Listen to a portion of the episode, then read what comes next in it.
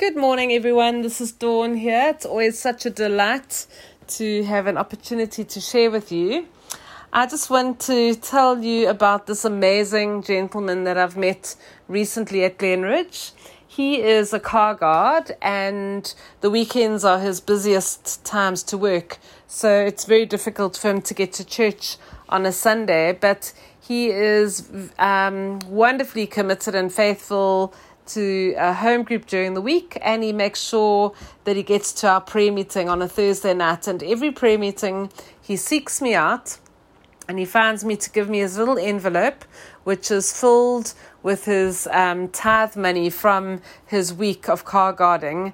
And because he can't hand it in on a Sunday, he wants to make sure that it gets to the church and then I can lock it away and I'm just blown away. He he every week I meet him and I see him and he just gives it with such a joy and delight. And he's just so faithful and I just try and speak life and encouragement over him.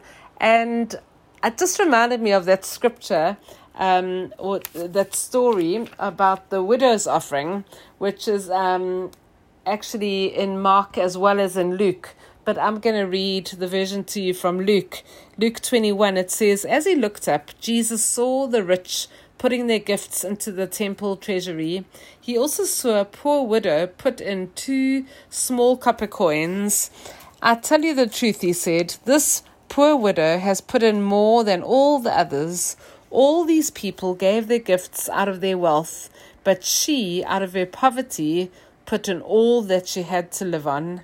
And I just I, I look think of this gentleman that I've met recently. I think of this widow, and I'm just blown away by their generosity and just the, the the widow. It was her willingness to just give everything that she had, just to give it, um, and it's just quite a lovely real life parable um, for the disciples that Jesus taught from and I just, I, I think those two stories have just inspired me to look at my own life and my own giving.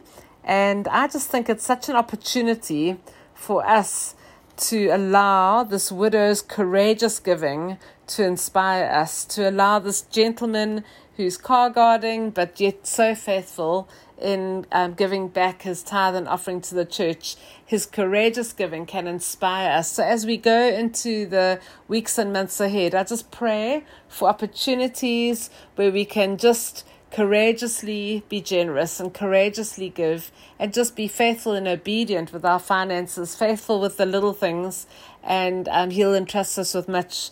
And so, yeah, that's my prayer in my own life and in all of ours that we can just, it might be a bit of stretching, but that we could just be courageously um, obedient, faithful, and generous with our finances.